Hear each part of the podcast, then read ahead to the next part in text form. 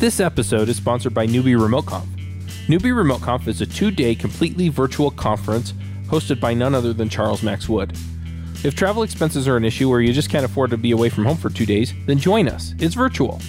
This conference is focused on people who are new to programming who want to learn what the pros know, or just get a leg up in getting a job and getting into the programming community. We'll have speakers from all over the programming community to help you stay current and a Slack room where you can connect with speakers and other attendees in real time. We'll also have a live roundtable video chat for attendees and speakers, plus, we'll provide the talk recordings to you within days of the conference. Early bird tickets are available for $150 until May 12th, and the call for proposals is open until April 28th. So come join us at newbieremoteconf.com. Hey, everybody, and welcome to another My Ruby story. This week, we're going to be talking to one of my co hosts on Ruby Rogues, Brian Hogan. Brian, do you want to say hi? Hi, everyone. So, yeah, I sent you a bunch of questions, and we're going to dive right in. But yeah, I usually call out, hey, they've been on this episode and that episode, but you've been on a bunch of them, so. sure. First of all, thanks for having me, Chuck. This is great. I'm really excited to, to have this conversation. Yeah, no problem. So, yeah, let me ask you first how did you get started programming? It was actually my dad that got me started. Uh, my dad had an old he had an old Apple II computer. It wasn't old at the time. It was an Apple IIe, and he, my dad was a teacher for the blind. Mm-hmm. So, and he he had this box for the uh, for the computer that actually could make it talk. He could type in the text into the computer and it would make the box talk. And I was like, that's one of the coolest things I've ever seen.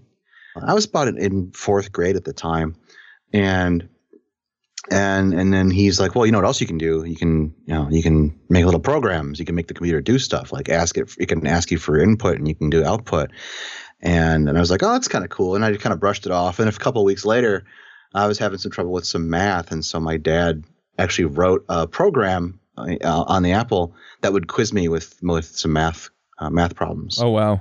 And he he he wasn't a programmer by trade. He was a teacher for the blind, but mm-hmm. he just mm-hmm. kind of picked it up. It was one of those things he just sort of picked up because it was like, oh, I got this computer. What else can I do with it to help you know to to help the blind and help help my, reach my students? And so that's kind of how he picked it up. And so I just sort of learned from him back in fourth grade, and I was lucky because the library nearby actually had these books that were just a bunch of games. It was just a bunch of games in AppleSoft Basic. And you just take the book off the shelf and you want to play this game, great. You got to type in the thousand or so lines of code into your computer to do oh, it. wow.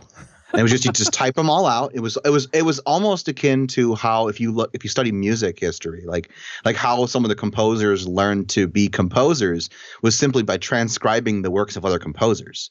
And so I, I always had a really strong connection with the idea that learning programming, one way to learn programming is to read other people's code. Uh, and and try to recreate it in in the same way that a lot of the uh, the, the, classical composers did. Uh, so I did that for a while, and then I started thinking, hey, what happens if I change this variable? This is the value of this. Oh, look, the spaceship speeds up, or look, the bomb does less damage or does more damage. What happens there? Sort of taking, oh, th- this this makes a sound effect. What if I change the address it's pointing to? Oh, it makes a different sound effect. That's kind of cool. And this is all in Apple Basic, so it wasn't anything really, uh, you know, really that fantastic. Uh, but I remember one of my first my first actual real programs. Uh, we everybody had to write these papers on on a city in fourth grade. I had to write these papers, and instead of writing a paper, I wrote a program that was like a virtual, a text-based virtual tour of this of the cities, uh, oh, wow. the city sites. That was my first program. And it was a very rudimentary sort of a brute force if-else branching tree, but that was sort of it. And I was sort of hooked from that point on. Like I I can make the computer do things. But then I gave up on it for a good long time. Got and got involved in other things that I was more interested in doing. I was actually going to go into law and we had some financial issues at the time. Uh, my dad lost his teaching job. I wasn't able to afford to go to the place I wanted to go, and and and without being saddled with way too much debt. And so I sort of, what was the fallback? Well, I like those computers. I was doing, I was doing hardware thing as I was, I was building computers. I was fixing computers. I, I paid uh, a lot of my bills in, in high school. You know, the, the fun money bills that you have when you're in high school. I, I paid that by fixing computers and setting computers up and helping people build computers and whatnot. But I kind of left the programming thing uh, to the side because despite the the cool stuff you can do, I never really got into the nuts and bolts, like the real computer sciencey stuff. It never, it never really appealed to me. I would just start falling asleep because math and that kind of stuff makes me, uh, I, I just, I can't pay attention to that. but I was always attracted to the idea that I can solve a person's problem with with with code. So I went on in in high school, my last year high school, we got a real internet connection. We had America Online before that, and uh-huh. we got a real we got a real internet connection. I lived in a very rural area, so we didn't we didn't get dial-up internet until much later than other than the larger cities did. But with our local internet connection was this book on Netscape 1.0.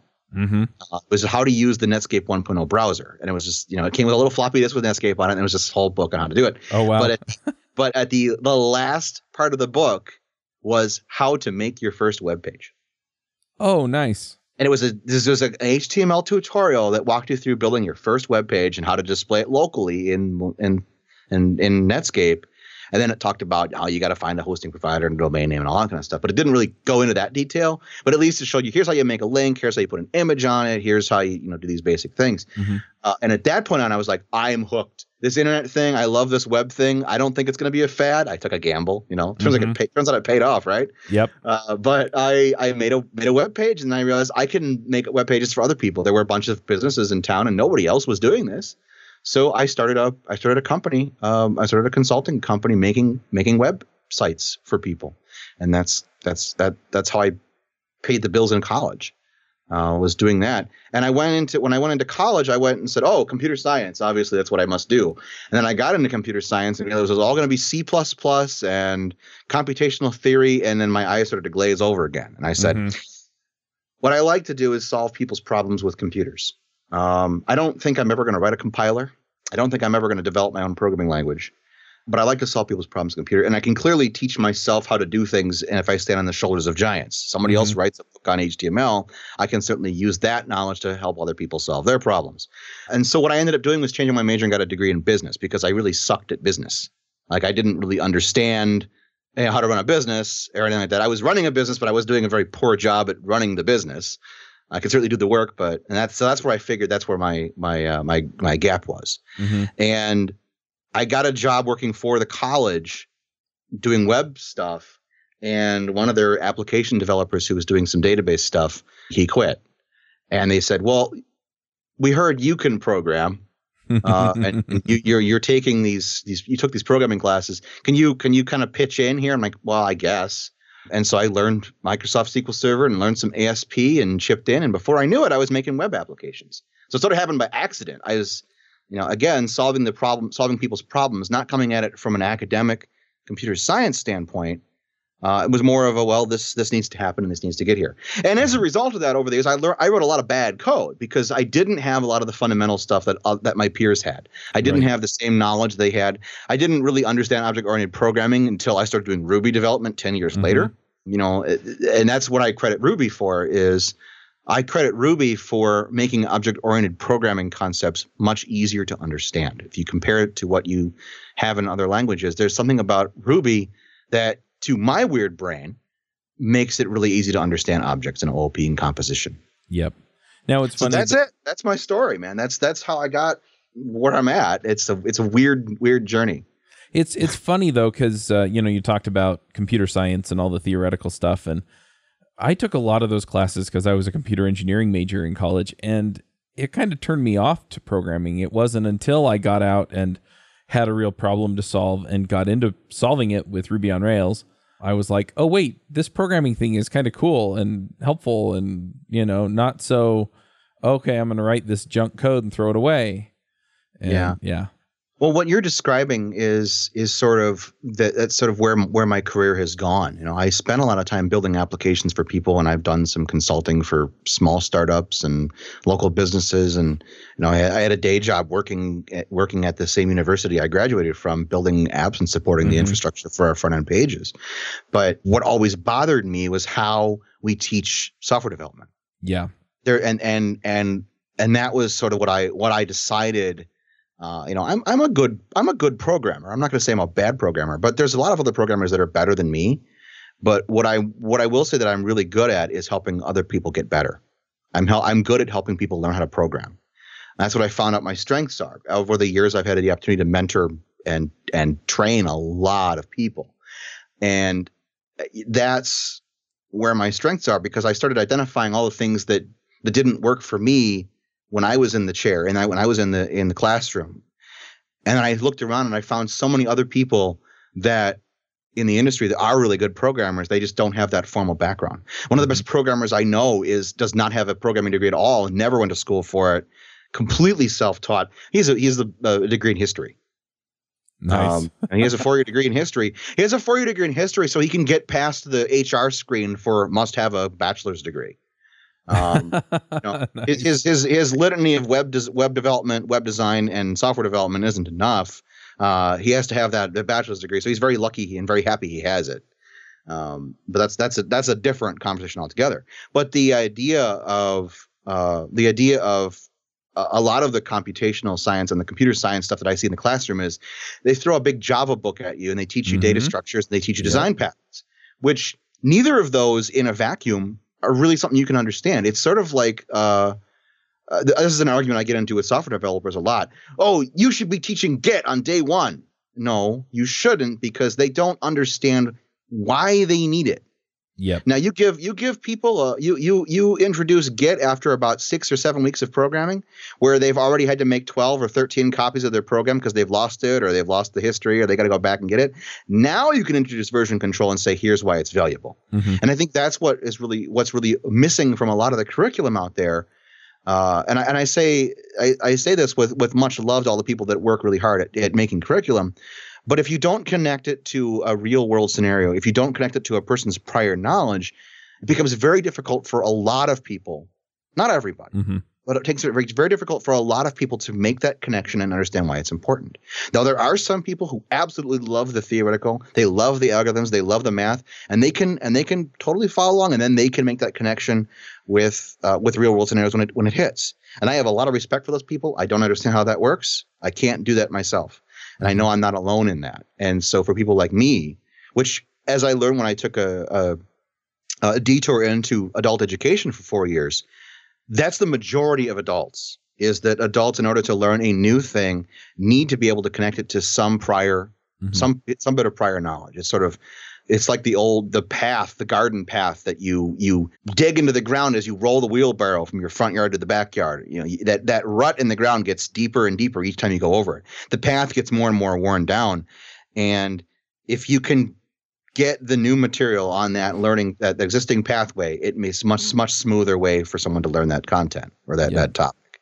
But if you just throw them into the weeds, you throw them into the tall grass without any context, without any understanding why it's going to be important, why they should know this, uh, it becomes a big problem. Yep, I agree. So you've kind of gone through, you know, you mentioned adult education and a whole bunch of other things. How did you get into Ruby?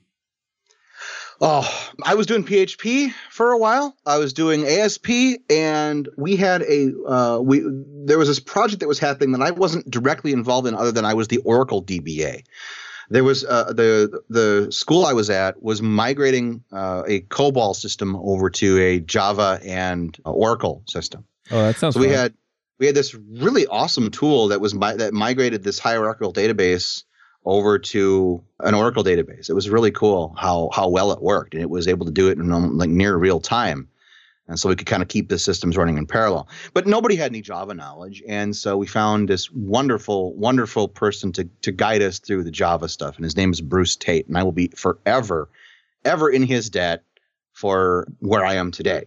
Um, and and this is something I tell him on a, on a, on a yearly basis, though, how happy I am that we've met because he was there and he just kind of made this offhand suggestion after he looked at what we're doing. He says, You probably would actually, you've never heard of this language. It's Ruby, and Ruby on Rails is a framework for building these things. And what you're doing would be much better done in Ruby and Ruby on Rails. And of course, the management said, absolutely not. We're going to go stick with Java. And he said, okay, that's fine. That's cool. But I was talking with him just in passing outside of one of the meetings, and we, we just got to talking about things we're working on. I was mentioning I was working on a, a web application for a, a client outside of work, a, a side project. And I was really struggling to get it done with PHP. It was taking way too long. And he said, let's go to lunch. And I, I was like, nah, I'm, I'm kind of busy. I can't. I was going to use my lunch hour to work on this app. And he said, just come on, go to lunch. And ladies and gentlemen, if somebody smart asks you to go to lunch, you just go. You don't hem and haw. You just, if that opportunity presents itself, just go. Okay. You just, you go. Because it in that in that hour over over some burgers, Bruce explained what Rails was and and gave me pointed me in the right direction. And I swear to God, the next morning I had accomplished everything I've been working on in six months in Rails in you know just overnight, and and that was enough for me to come back. I knocked off the side project in, a, in another couple of weeks. It was done and deployed mm-hmm. on Linux, thanks to some other people's help. But then I said, I went to my boss and said, "Look, this is what I've done done outside. We we have to do this here for the kinds of applications we're writing, the kinds of applications right. we're doing. We have to do this here. There's we we could we could save so much taxpayer money. We could save so much so many resources. We, there's no reason not to do this." And their response was, "Well, we're on Microsoft Windows. Does it work on Windows?" And I'm like, uh, "No, no, it, it it doesn't." But and she and my boss said, "Well, if you can get it to run, then we then we'll go with it." And that became sort of my mission. And I remember in, in it was in May 2006 or so, I actually figured it out. I figured it out with uh, help with the help of uh, Zed Shaw and a few other people, uh, uh Ezra Zygmuntowicz. I, uh, mm-hmm. he was very helpful in in pointing me in the right direction.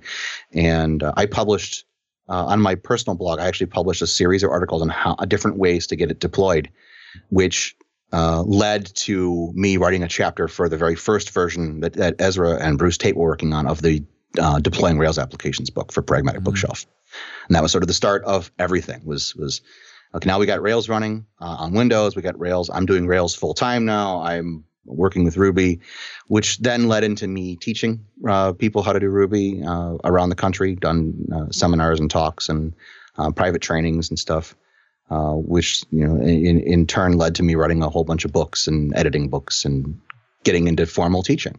And it's funny because all the things that have come and gone over the years, we've Node and Go and these other languages, and yet when I have a project that I need to do that's heavily heavy data driven, uh, Ruby is the first thing I still reach for. And I'm I'm really currently in love with with Elixir and the Phoenix framework and working with Elm, but when I've got something to get done, I still don't have that level of productivity that I feel that I get with with Rails for just getting something done, and and that's why I got into this in the first place. I, am not that interested in the raw performance numbers, and I'm not that interested in uh, in scalability and things like that when it doesn't matter because every single thing I've worked on has been used by like max 100 users mm-hmm. because it's been a back office thing, it's been a behind the firewall thing, and there's I think it's really easy to forget that that's a lot of the work out there. A lot of the work out there is still CRUD applications behind a firewall somewhere to help some business process happen, to help somebody get their job done. And and so I have always been the kind of developer who looks for the quickest tool to get that done. Uh, and so, so here I am, you know, 11 years later, building stuff with Elixir and building stuff with Ruby still because that's the right tool for the jobs that I that I find. That's really interesting actually. I mean, there there's so many like hot technologies out there people get so worked up over and yeah, it's like, well, what can I get this job done on? One thing that I picked up from Adventures in Angular of all the shows that I've done, we had some people come in and talk to us about building quote unquote line of business apps, which is kind of what you described there, where it's the stuff inside the company that makes the stuff go.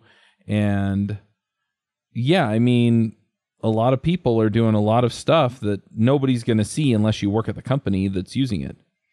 And uh, yeah, in that case, I mean, wh- why does it matter? I mean, as long as it's not a maintainability problem or something like that, yeah, you know, go build it in Rails, go build it in in, in whatever. Yeah, and, and one of the things that I've always I've always been concerned of because I see it, I've seen it, especially when you work on the front end, is there's a lot of a lot of fear and a lot of pressure that developers feel to be working with the hot new technologies. Mm-hmm. And it's almost a, a, peer pressure thing. Like, are you writing this application for you?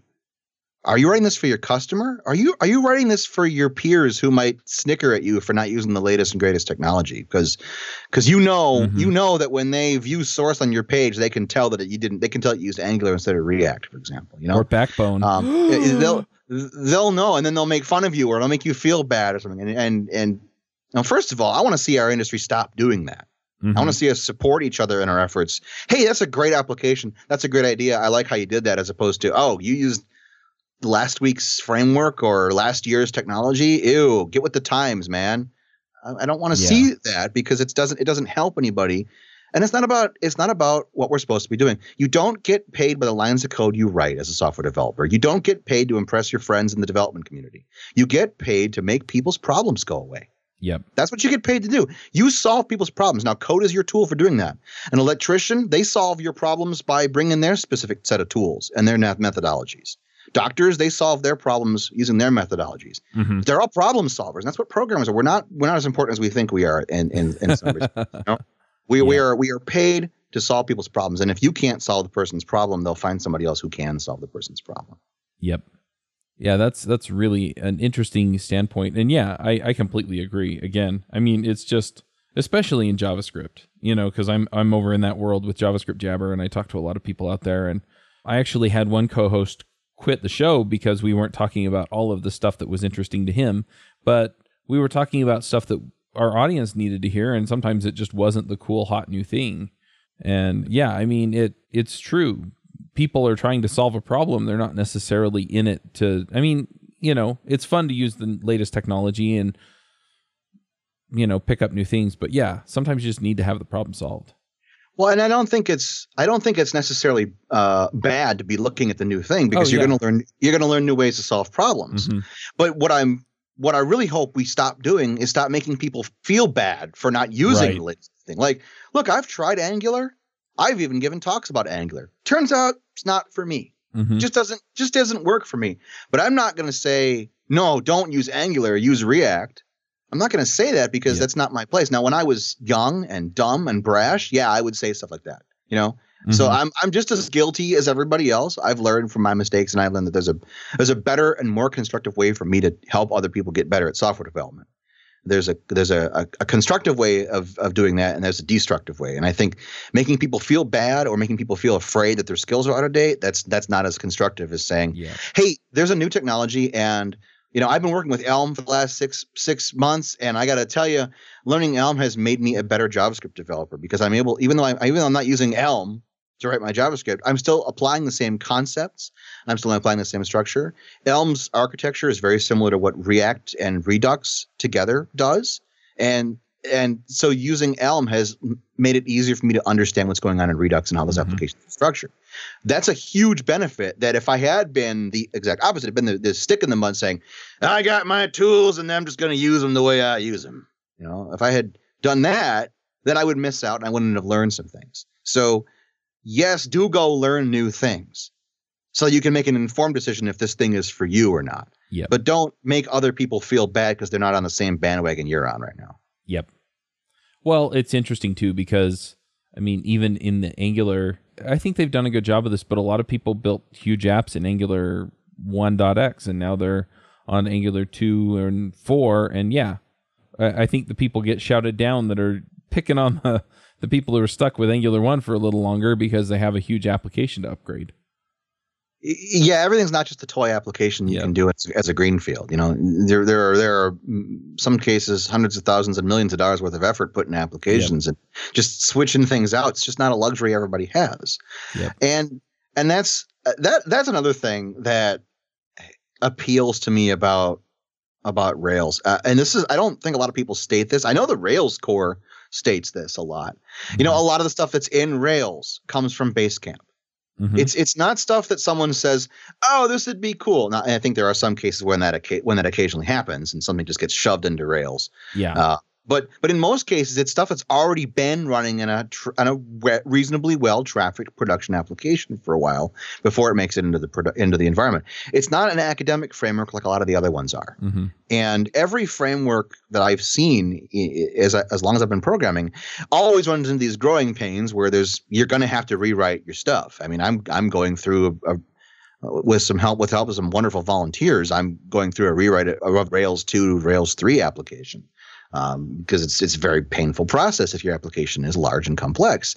But that said, the Rails this Rails migration isn't nearly as hard as some of the other ones I've seen where the framework just kind of appeared and there wasn't any thought put into how the framework was connected. And then they realized, oh, that wasn't at all the right way to do it. We should completely redo it a different way. And then all mm-hmm. the syntax changes and everything else changes. And it becomes more apparent the more experience you get when somebody just kind of slaps a version 0.1 out there. Everyone goes and uses it. And then 0.2 comes out and everything's completely different. um, and, and the response is, well, it's still in beta. And then, and my response is, Come on, folks, let's grow up. Why does it have a landing page and a splash page and marketing before it actually has a roadmap? Come on. Yep. You know? True. so the next question that I'm going to ask is I mean, you've been in the Ruby community for a while and you've helped, you know, publish books, you've written books, you've given talks. Uh, what what contributions to the Ruby community would do you, do you feel like you've made that you know maybe you most proud of or would like a little recognition for? I think like I said, getting getting the the, fir- the first contribution I ever made was you know getting the deployment happening on Windows, and because there's a lot of people who you will never hear of, you'll never hear from, that actually put that into production. That went on for a long time. I actually do have a couple of lines in the Rails source code uh, related to SQLite because of the SQLite adapter was being was being dumb on some connections. So that was probably like my proudest moment. I was actually, hey, I contributed to the Rails code base. I actually made a contribution to the open source project that I use on a daily basis. But other than that, it's really been the work that I've done with uh, Rails Mentors, which is a community that helps Rails developers find other Rails developers who are willing to donate their time to help them out. And so we have a website that I started in 2009 called railsmentors.org. And that's a, a place where you can potentially find find a mentor who's got some time who can help you with things. The mentors can sign up, and we we do a little background check on a mentor if they sign up to see if they've made uh, you know made meaningful contributions, see if see if they've you know if they're going to be good people that are going to be helpful, or if they're just you know going to be kind of a jerk. We try try to monitor those kinds of things, and we can't we can't really do too much of that because mm-hmm. we're limited on the volunteers. I mean, right now it's me. Uh, I have a couple of programmers that are helping me do, get the site up to date, but it's still it's helping a lot of people. A lot of people have come through there and, and had some really positive things to say. And so that's sort of my contribution is helping people uh, kind of behind the scenes get better at things, coaching, teaching, training, uh, and th- those kinds of things. Very very cool. I think I'd heard about this a few years ago, but I haven't really looked at it in quite a long time. The Rails mentors, I mean.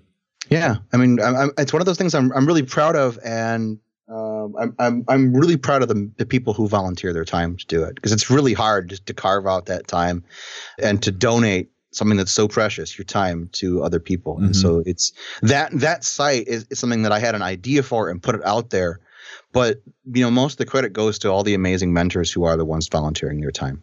Yep, that's really cool, and and I think I think a lot of times we kind of uh, glorify the open source contributions and the code contributions, and we miss a lot of the other stuff that happens in the community that just makes it a great place to be. And and this is one of those things, in my opinion. Well, thank you. So, what are you working on now? Well, I am working on I'm working on a book. Can't talk about too many details about that yet, but that'll that'll happen later because it, it just got off the ground.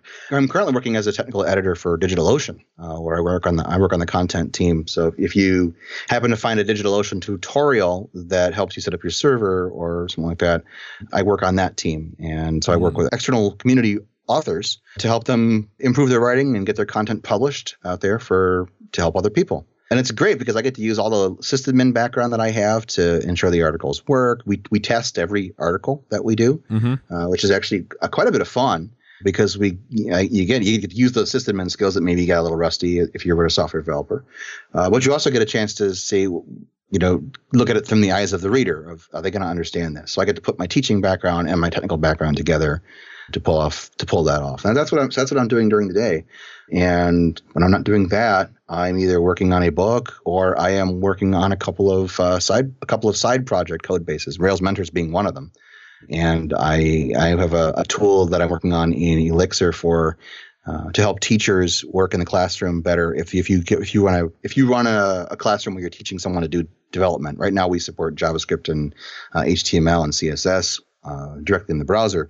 But it's a tool called Codecaster. It's uh, codecaster.io, and it's it's designed to be used in a live demo environment where you have a classroom of people doing maybe doing a workshop or something. Mm-hmm. You need to you need to display code, and you can push the code out to the screens. Uh, of of the students, but the students can also privately ask you questions. They can privately raise their raise a flag for help, or you can they they can tell you to slow down. And you'll actually see a graph that says you know half the class says you need to slow down. It becomes a really helpful thing for student engagement. And it came out of my time in the classroom teaching people and noticing that I had some students that were sort of falling behind and I didn't really understand why they were falling behind. And it was that they were um, they were too afraid to ask for help because they didn't want to look dumb in front of their peers. Mm-hmm. They didn't want to admit loudly and visibly and to everyone that they were behind. They didn't want the instructor coming over to their desk and helping them through their problem because then they would feel inferior to everybody else around them who's saying, "Oh, I totally got this. This is super Mhm. easy."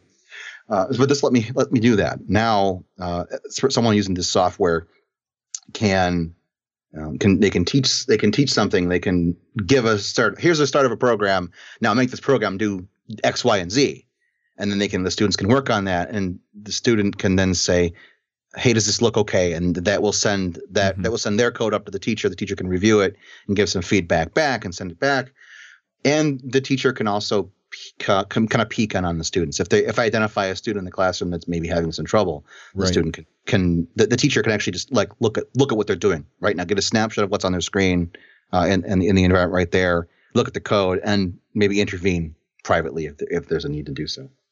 So that's that's where I put a lot of my resources the last couple of years. That's actually not written in Rails. That's actually written in Elixir. Oh, cool. So that's what I that's what I've been doing. Uh, cool. I'm that that and this this is uh, pretty cool podcast uh, called uh, Ruby Rogues. So I've heard of it. yeah, it's a lot of fun. Yeah.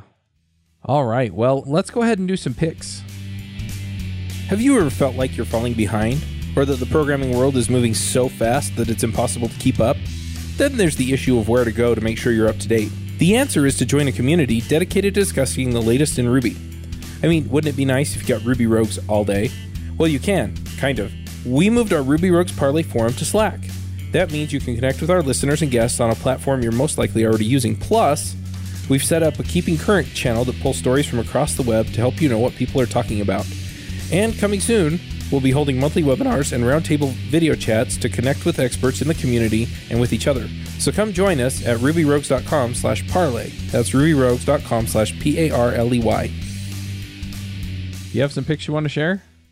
Yeah, I got a couple picks. I'm just going to be completely and totally self-serving here. I'm going to pick two of my books. I'm going to pick my book Exercises for Programmers. Uh-huh. Uh, this is uh, when it comes down to the, the, the books that I've written and, and wo- worked with. This is the one that I'm probably the most proud of because on a daily basis I see through Twitter and other places that it's helping people. Mm-hmm. Exercises for Programmers is a book of just programming exercises. And they're based on the curriculum that I use in, in my classrooms over the last four years teaching introduction to programming. And so it starts out with the, the most basic program you can think of. It prompts type in your name and then it returns hello, comma, your name, exclamation point.